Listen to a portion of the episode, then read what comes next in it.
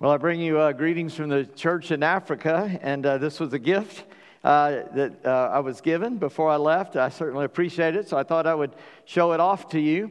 Uh, and, uh, and also, the um, director of Tree of Life in, in Africa, basically, but in um, Senegal, where we were, he gave me this to give to you as a gift from them. And uh, yeah, uh, we, we tried to limit stuff we bought so we'd have room in our suitcases.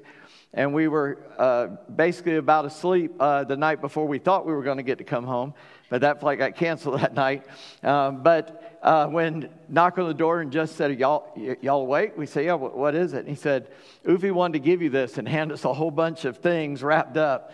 And he gave me a giraffe, but there's a kind of, for me, a, kind of a little God story in there. And that is, uh, I was speaking with Justin, and you just saw this, the, that little film clip. And I don't know if you noticed the young man with his family is holding uh, a little boy, five months old, had a little two year old girl.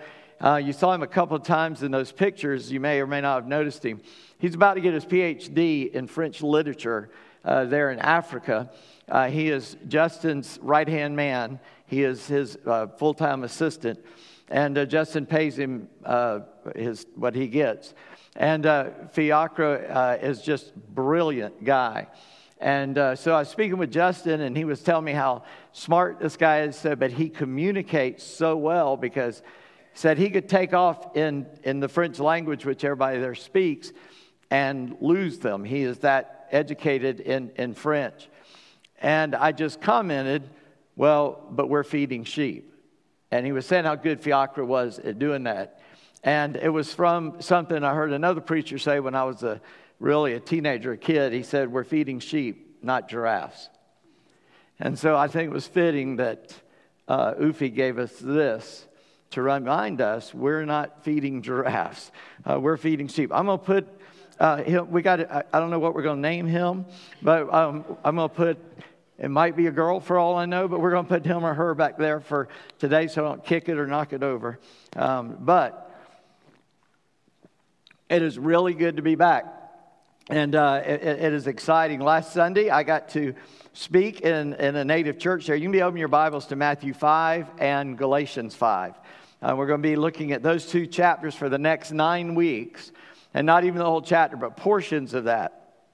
Um, but I got to speak in a, in a, a different culture in a different setting last week, which is kind of a challenge, especially you got to slow way down. You want to slow me down, everybody learn a new language and then get an interpreter up here, okay? That, that'll slow you down because you got to say something, wait, make sure uh, they, they were able to communicate before you can go on. But, but it was a blessing to do so, and I was blessed. And the baptism scene you saw, there were two men being baptized uh, last week uh, uh in, that, in that river. One young man uh, uh, was the Roman Catholics wanted him, and the animists wanted him. And an animist, someone, it'd be like witches here. They worship nature. Nature's their god. They set up fetishes in Sierra Leone. They still sacrifice children to those things. It'll be a stick, a stone, something a man made. And, and they were trying to get him, and he fled to Christ. And uh, uh, one of the young men that got baptized, his mom was in that church. And, uh, you know, I expect noise, I, but this one lady, she was just super excited. You could tell because she's yelling hallelujah when nothing else was going on. And then she would make a, a, a, a la, la, la, la kind of sound. And I finally said, Justin, who, who's that lady? Because, you know, everybody, my last church, we had a crazy person. They, they, they, were so crazy, they tried to blow up the bus, burnt their lips on the exhaust. But beside that, um, so this lady, I said, well, Who is that? And he said, That's the mom of one of those guys. Said, I think she's just a little excited. And I thought about how we do baptism. because let me tell you, we met, I, have got to get to this sermon, so I'm going to stop. But we met, we, we woke up Sunday morning and it wasn't raining. It was, we were about to see where uh, Noah was. I mean, it was that bad. It was just pouring. And service supposed to be at nine o'clock. So we said, Well, what's going to happen, Justin? Because they're not going to get the word out. They don't have as quick communication necessarily as we do. Um, and he said, Well, uh, he called Ufi, and so we're going to just kind of wait it out and see. He said, But the good news is we don't have to cancel because of rain, because now we've got a roof over the church.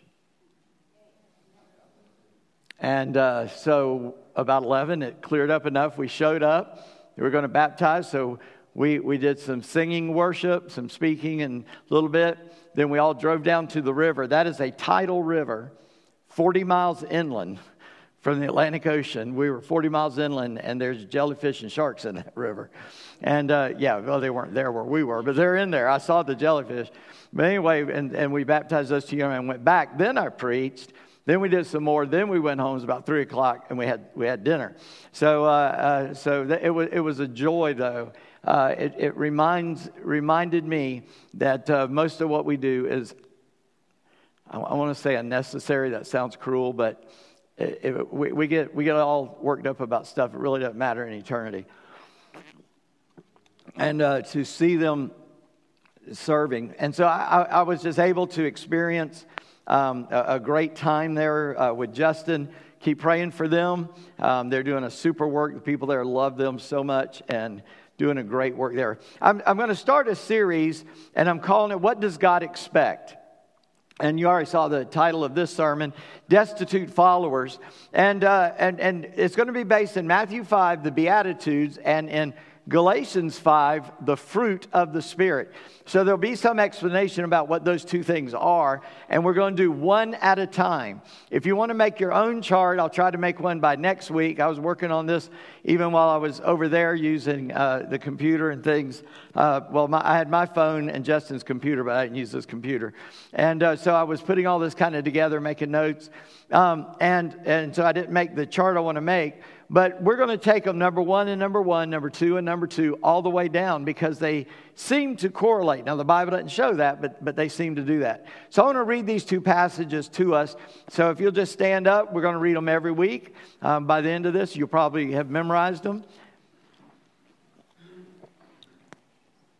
And so uh, in, in Matthew 5, I'm going to start in verse 1, but we'll go through verse 12. Seeing the crowds, he went up on the mountain, and when he sat down, his disciples came to him, and he opened his mouth and taught them, saying, Blessed are the poor in spirit, for theirs is the kingdom of heaven. Blessed are those who mourn, for they shall be comforted. Blessed are the meek, for they shall inherit the earth.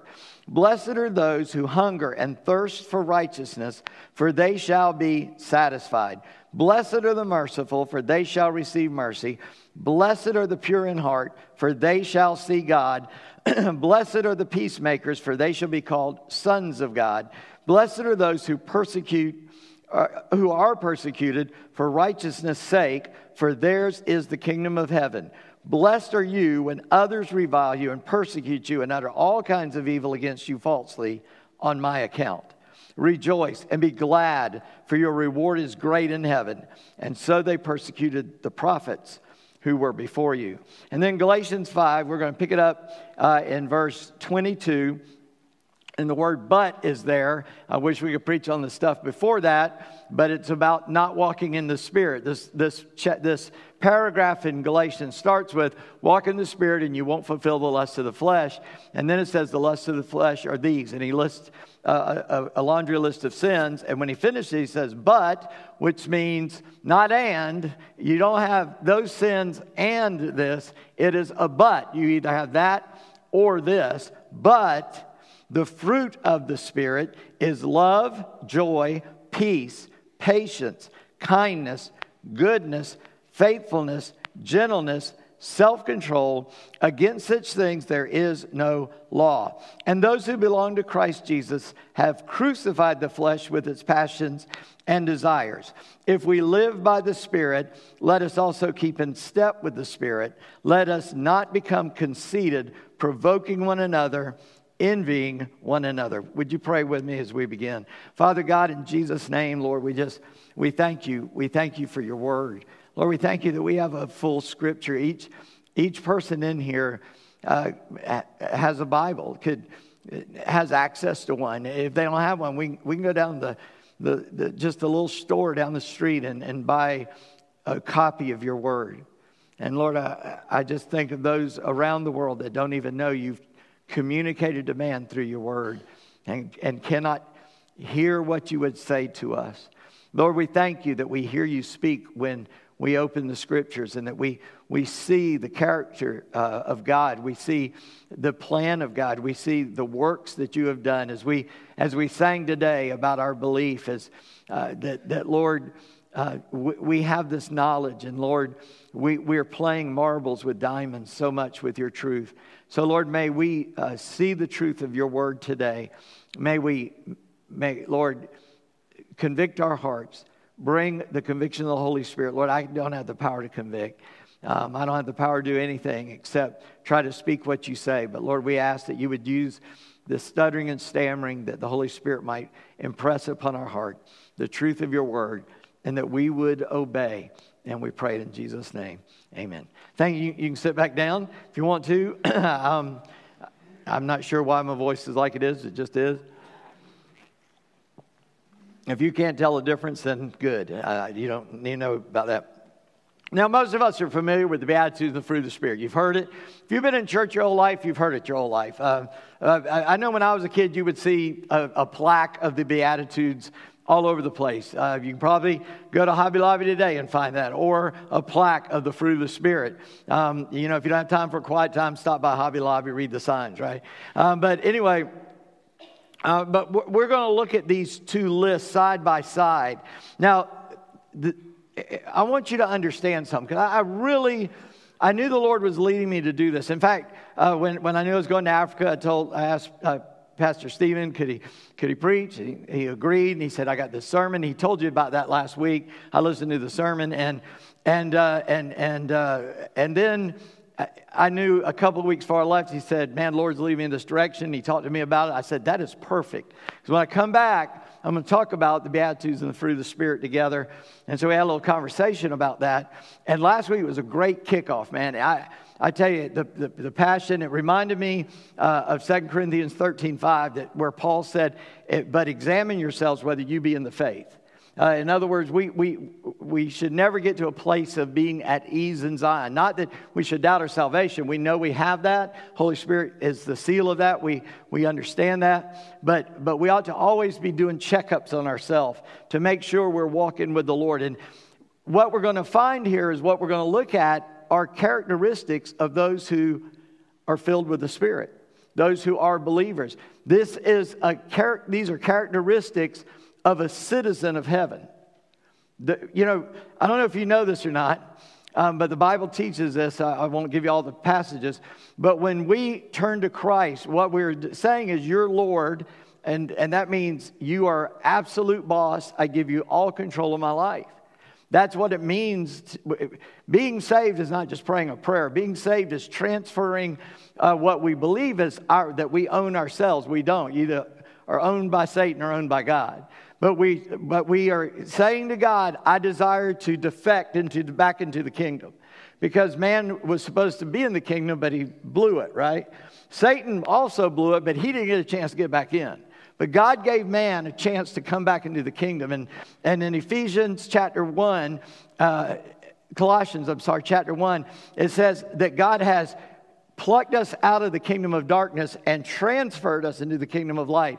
And the language in those two words is not that we walked over or we decided to go over, but God reached into the darkness and pulled us out of it and then placed us into the, his kingdom. Well, if he does that, it's a complete transfer of ownership. We are now defecting from our defecting into the kingdom of darkness. We're defecting for that kingdom and coming back into the kingdom of light, but it's not us doing it. It's God doing it. If God does it, He comes and fills us with the Spirit so we know He's done it. So we, we can now understand His Word. So we can now begin to grow and to learn. And, and Pastor Stephen was laying that foundation last week that it is a process of sanctification, which is a big word that means getting more and more like Jesus, okay? Sanctified is a word uh, uh that we also translate as holy, and, but what it means is cut out from the herd. In other words, you, you're with a bunch of whatever you are, okay? I always think of rawhide, so I was about to call y'all all cows, and I knew that would be bad, so I didn't do it. Um, but, but you remember the old TV show Rawhide? They had to cut the little calf out of the herd and brand it. That's what God does. That's what sanctification is. He puts his mark on us. We belong to him. Nobody else can claim us. We are now his, and we grow to look more and more like Jesus. That is what God is doing in our lives so that we physically become more like him. So I, I hope that these nine weeks will be beneficial so that we'll understand that. But if there's bad news, let me just say this is not easy. Everything I just described is wonderful, but it's not easy. I grew up hearing the Beatitudes oh, you're blessed, right? And I thought of these as, as kind of nice things, but, they, but the Beatitudes are not platitudes. They're a description of what a citizen of heaven looks like. And then we're going to look at the fruit of the Spirit. And I, I just want you to understand before I get there that it is not fruits of the Spirit. I know there's nine words there, but it's not nine separate fruits, it's one fruit. Now, I don't know how many different kind of vitamins are in an orange. I'll just use that as an example. But every vitamin in that orange is in every part of that orange. Following me so far? You don't have to say, well, you know, which drop out of this orange is the vitamin C? You know, which part is this vitamin or that vitamin? You just, it's all there in every drop. So when the Spirit comes, He doesn't give you some of the fruit of the Spirit, He gives it all to you. And just as the law, you disobey one, you disobey it all. So all the fruit of the Spirit ought to be evident in our life. So you won't hear me say fruits of the Spirit, but it does have nine elements to it that we want to look at, okay? Or nine, nine different vitamins, if that, that helps you understand it, parts of it. And so we're going to look at one each week. Um, now, we're not biblically instructed to compare these two things. I want to make that real clear. I just thought about it, started looking at it. Others have done the same thing, as I found out, because I just had never thought about it. But what I did discover is they seem to correlate as they go down and they build on one another. So I want us to look at this very first one today, and I call it destitute believers. Here is what God says there in verse 3 in Matthew 5. And I hope you have your Bible open. You may want to make some notes either in your Bible or on a piece of paper. But it says there in verse 3 Blessed are the poor in spirit, for theirs is the kingdom of heaven. Now, it sounds real wonderful because I would assume something about what you are assuming. So, man, that is doubly dangerous, isn't it? It's always a danger to assume, and I'm assuming that you're assuming, so that is more than I think it I think it compounds, it doesn't just multiply. But what I would assume is what you hear is if you're poor here on earth, it's okay because one day you're going to inherit heaven. And that is the exact opposite of what it's saying. Now, parts of that are real, but it's the exact opposite of what it's saying. I, I want you to understand the word blessed before we go any further. Because you hear this in our culture a lot. Oh, I've been blessed. You, I mean, I, and I appreciate it. I, I, do. I appreciate when somebody says that. Uh, you know, you see a total stranger say, "Hey, how you doing today?" And says, "I'm blessed." Well, you know that they got some understanding of who God is. They understand that somebody outside of themselves have done something good for them, right? And so I appreciate that. But this word "blessed," um, it comes from a root word that means happy. But he's not saying you are happy because it's not just the root word, it's got a compounded word. There's more to it, just like we add letters to English words like uh, I could want, but I could be wanted, and that changes the meaning. But it's got the, a basic element there. So the basic element is happy, but the compound of this word, it means it's ongoing. It elongates the word, okay? It, it's not like I'm happy I have water. There's the water, and the water's in that one spot. There's my happiness. It is, I got a river flowing here and it never runs out. I got water that never stops. Okay? So blessed means not that you got it one time or God gave you a special favor, but that you live in the thing that you that he says after that. You're blessed if you are continuing in being poor in spirit. Now, that'll make more sense when I explain what poor in spirit means. But here's a short definition of the word blessed. I got this from very first Bible professor I had in college. And, and he said it is the highest state of spiritual well being. Blessed means to be in the highest state of spiritual well being. I, I, thought it was a good uh, way to, to understand it. But I want you to understand something else about the word blessed before we go on. And that is, it has no reality in the physical world, it is non corporeal.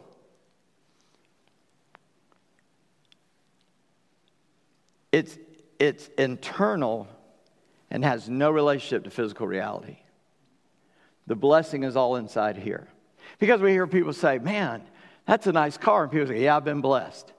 No, you had some money and bought it, or somebody gave it to you, and that's a great thing. But it's not this word. It might have made you happy. We can use a root word, but it's not this word. Because that nice new car or whatever is going to rust and wind up in a junkyard anyway. It doesn't have the power to keep you happy. This is a word that means when God does this work in you, it keeps going forever.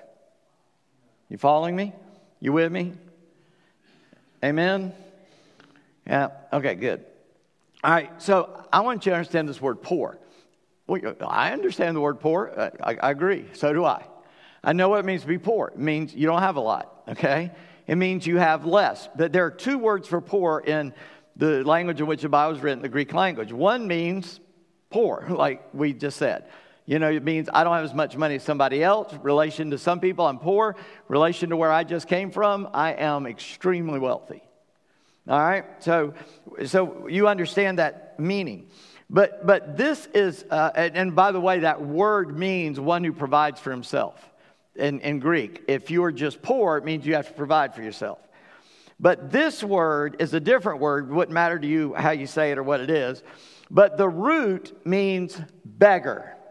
Now remember, in Greek, you got a word and it's got a root, and then they have an ending that makes changes kind of the, the flavor of the meaning. So the, when you put the word in this form, it means to cower, to bow down. Like I could come and say, Man, I'm really poor. Can you help me out? This is a word that means you're going, ah, you're cowering away you, because you're utterly destitute. That there is nothing left for you. And you have an utter lack of ability to provide for yourself. There's nothing you could do. It would be as if you were laying there starving with a broken neck and you can't move. You're dying of thirst but you can't move. You need to get out of harm's way, but you can't move because you're this kind of poor. You have an utter lack of ability to accomplish anything. It means that you have nothing and have no means of gaining anything. It can't be done. poor in spirit. It's a popular thing going around. It's been going around for a few years now, and you, you hear it. it. It's got two different phrases that I associate with it. The main one I'm talking about, people say, Well, I'm a spiritual person. I'm not very religious, but I'm a spiritual person. Well, first of all, if you say that, you don't understand that, I don't think. Because if you're a spiritual person apart from Christ, all the spiritual you are, there's only two authors of the spirit world in our existence God and Satan. So if you don't know God, all the spiritual stuff happening to you is coming from somewhere else. You've got to understand that. And, and as believers, we even let some of that creep in. The, the phrase I think is associated with that is that, well, I've got to live my truth. You live your truth, I've got to live my truth. Well, I can't be true and you be true and us be talking about opposite things. That is actually a law of physics. Two opposites cannot be both true at the same time. So if you say, well, that's your truth, but my truth. Well, you're anti abortion, but that's your truth. But I believe a woman has the right to choose. That's my truth. Not possible. There is only one truth that abortion is the murder of a human being.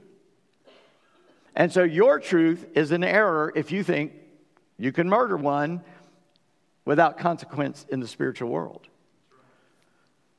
So understanding that if you are poor in spirit, what you are recognizing is you have absolutely nothing in your spirit that'll gain you anything in God's eyes. Paul said, the Apostle Paul, in me, that is in my flesh, dwells no good thing. He said, I was once a murderer. I, I persecuted the church of God, but by the grace of God, I am what I am, which was an apostle. Paul understood this concept. After preaching for years and years and years, he said, I thank God that he came to save sinners, of whom I am chief. He wasn't just feeling guilty about what he did before, he was poor in spirit. He recognized that, let me describe it this way that there was a point in his life, he's on the way to Damascus. God knocks him down. Did God give him salvation there? Yes, he did. Three days later, he understood a little bit better when it was explained to him and he acknowledged it. Scales fell off his eyes. The next morning, when he got up, he needed God just as much as he did that day before to save him. And the day after, and the day after, and the day after. He never got to a point, and this was where we mess up. He never got to a point in his spiritual life where he said, Man, I'm doing okay now. Man, I used to be a murderer, but I hadn't murdered anybody in years. I'm doing really good. No, he had to get up that morning and say, God, I'm poor in spirit. I got nothing except you give it to me. And that's why we say, I was saved, I am being saved, and I will be saved ultimately. But the attitude of a citizen of heaven is, I bring nothing here. The hymn writer put it this way Nothing in my hands I bring, simply to your cross I cling. Because you got nothing. You're poor in spirit. but look at the benefit. Yours is the kingdom of heaven. Think about what Jesus did to be our example. He ruled the universe and humbled himself to be our servant.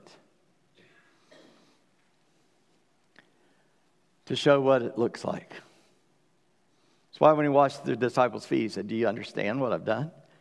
Are you getting this yet? This is how I want you to be. He said it in the Sermon on the Mount. He illustrated it in John 13, the washing of the feet. You see, I told you these are not platitudes. This, these were laser guided bombs into the culture of Jesus' day.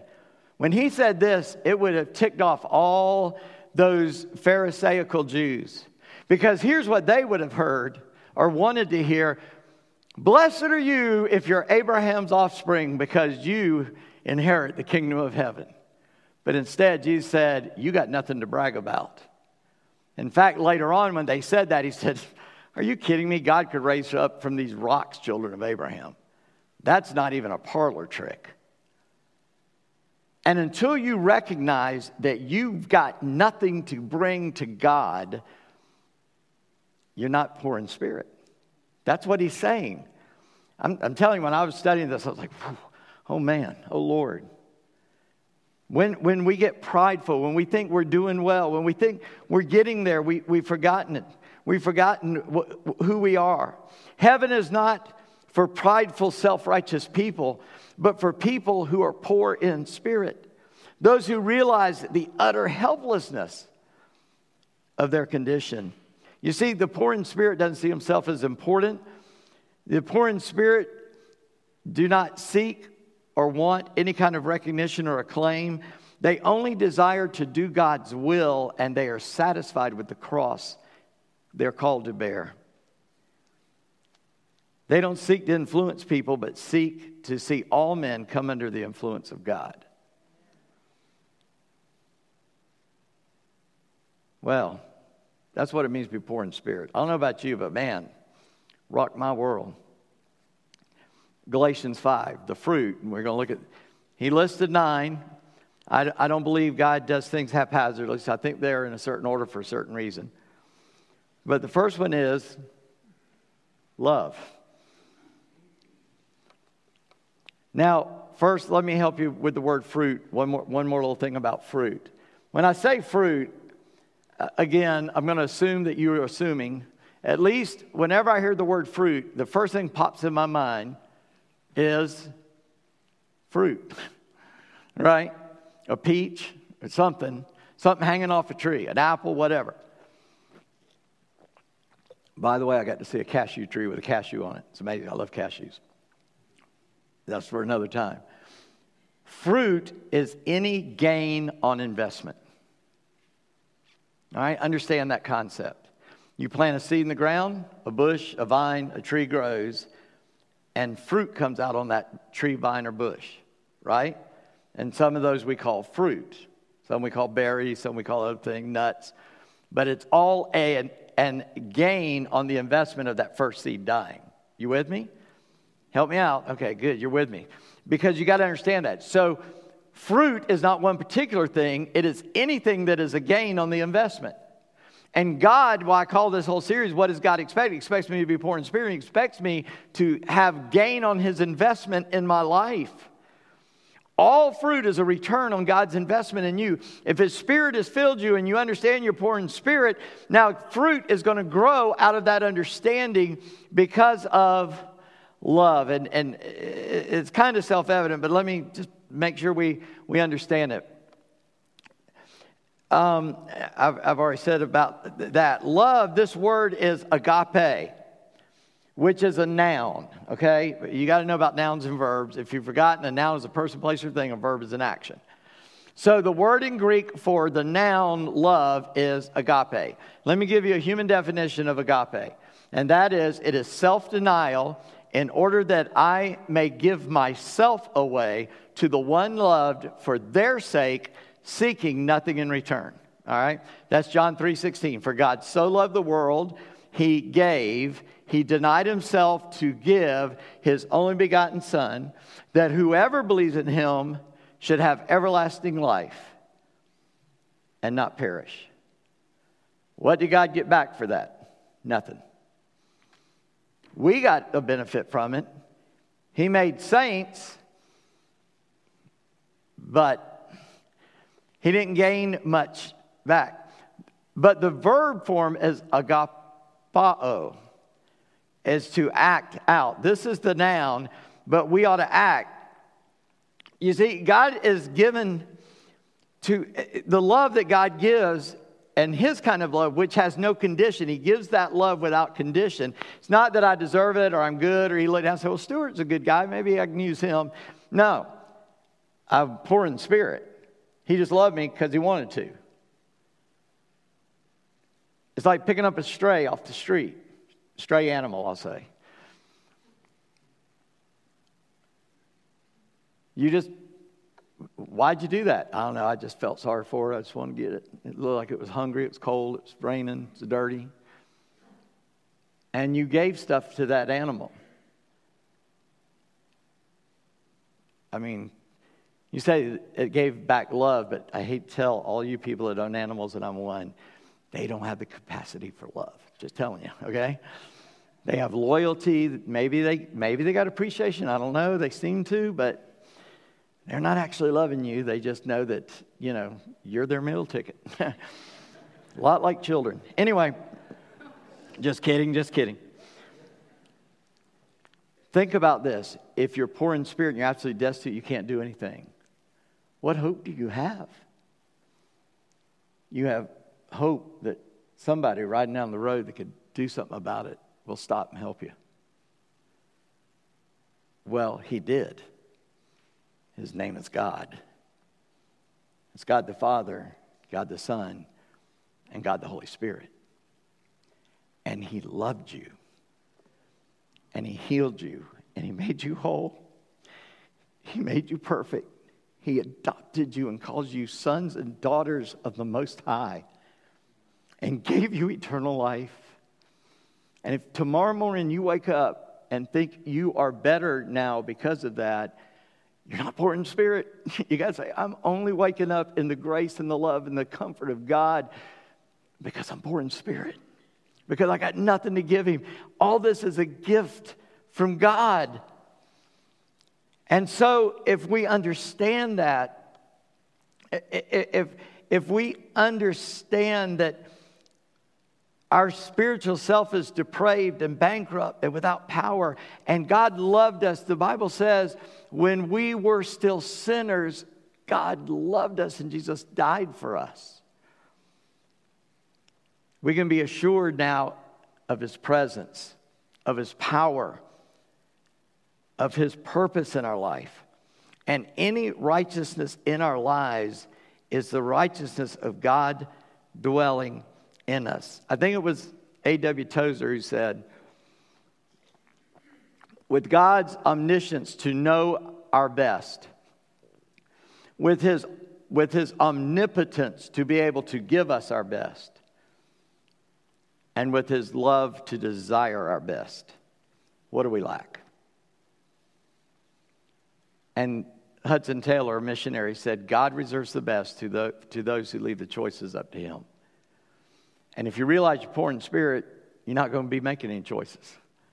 You say, Lord, thank you. Here I am. What are we doing today? I'm ready to go. This makes being poor in spirit possible to know the love of God that is uncomparable, unwritable, unexplainable, that He would love a sinner like me or like you. It enables us to trust God. It enables us to give ourselves away. Why? Because what did I have? Anything that is in me that is good. Paul said, my, I said, in he said, in me, that is my flesh dwells no good thing. If something good's in there, oh, God put that in there. Did he give it to you to keep? No, he gave it to you to share. And you go, oh, look what God gave me. You need some of this. Here, let me give it to you. And we start to share what God has done in our life with other people. You see, love creates missionaries wherever we live wherever we work, sleep, or play. You see, God's vision never changes. The vision for the church never changes. It's always the same. It's leading people to saving knowledge in Jesus and then teaching them what it means to be a Christian, to, to, to walk in that. And that happens here in Staunton, Virginia, as it does in Senegal, Africa. I wish I could tell you the whole story of what's happening in Africa. I, I had in my mind somewhere kind of messed up that some guy showed up and explained this and then it took off. Here's the reality the church that Ufi was saved in and was pastoring in is from a denomination created by a man named C.T. Studd. The most famous quote of C.T. Studd is I would rather run a rescue ship within a yard of hell than to live within the sound of chapel bells. So, this was a WEC church, is what they're called. And Ufi went to a missionary there and said, We are doing very well at, at leading people into knowledge of Christ to be saved, and, but we, we, we, we, we're having trouble discipling them. What can you do to help us? He said, I know a guy in India, and he's got this thing, and it's doing really well over there. And he said, I'll talk to him. And so Joe Fleming moved from India to Africa at the request of the pastor of that church who wanted to be able to explain Jesus better to new converts and started Tree of Life, and it's exploded. They wanted a transferable discipleship because they knew the love of God, but they were having trouble communicating it in a, in a very meaningful way to people. You see, it wasn't missionaries that saved the day, it was a church praying, God, help us Show us a way that we can be better at showing you to other people. Thank God for Pastor Ufi. Well, uh, not as late as I thought, but it is time to draw this to a close. I, I've got some suggestions for you this week. Search your heart with this Word of God and the presence of the Holy Spirit, and let Him show you where you've grown self sufficient, where, where you think you can handle it. I, I can't convict you. Maybe you don't need convicting. Maybe you're not in that place at all. And thank God if you're not. Me, I got some things to work on. Then repent and adopt the understanding that you are poor in spirit. If you're a citizen of heaven, you've got to acknowledge you're poor in spirit. So Acknowledge it. And acknowledge it every day. Wake up. God, thank you. New day. I'm going to need you all day, starting before I woke up. And he's there, he's, he's already there. And thirdly, know this love that God has given him, given to you, and give him some return on his investment. Don't be like those foolish people that receive talents from a master and buried it in a field. Be like the ones who gave it away and created gain on the investment. God says, Well done to those people. The people that take what God gives them and hides it, puts it away, doesn't want to use it, they're thrown into outer darkness, according to the scripture. So ask God, how can I give you gain on this investment in my life? I would just encourage you to pray those things this week and see what God shows you as you look into His Word.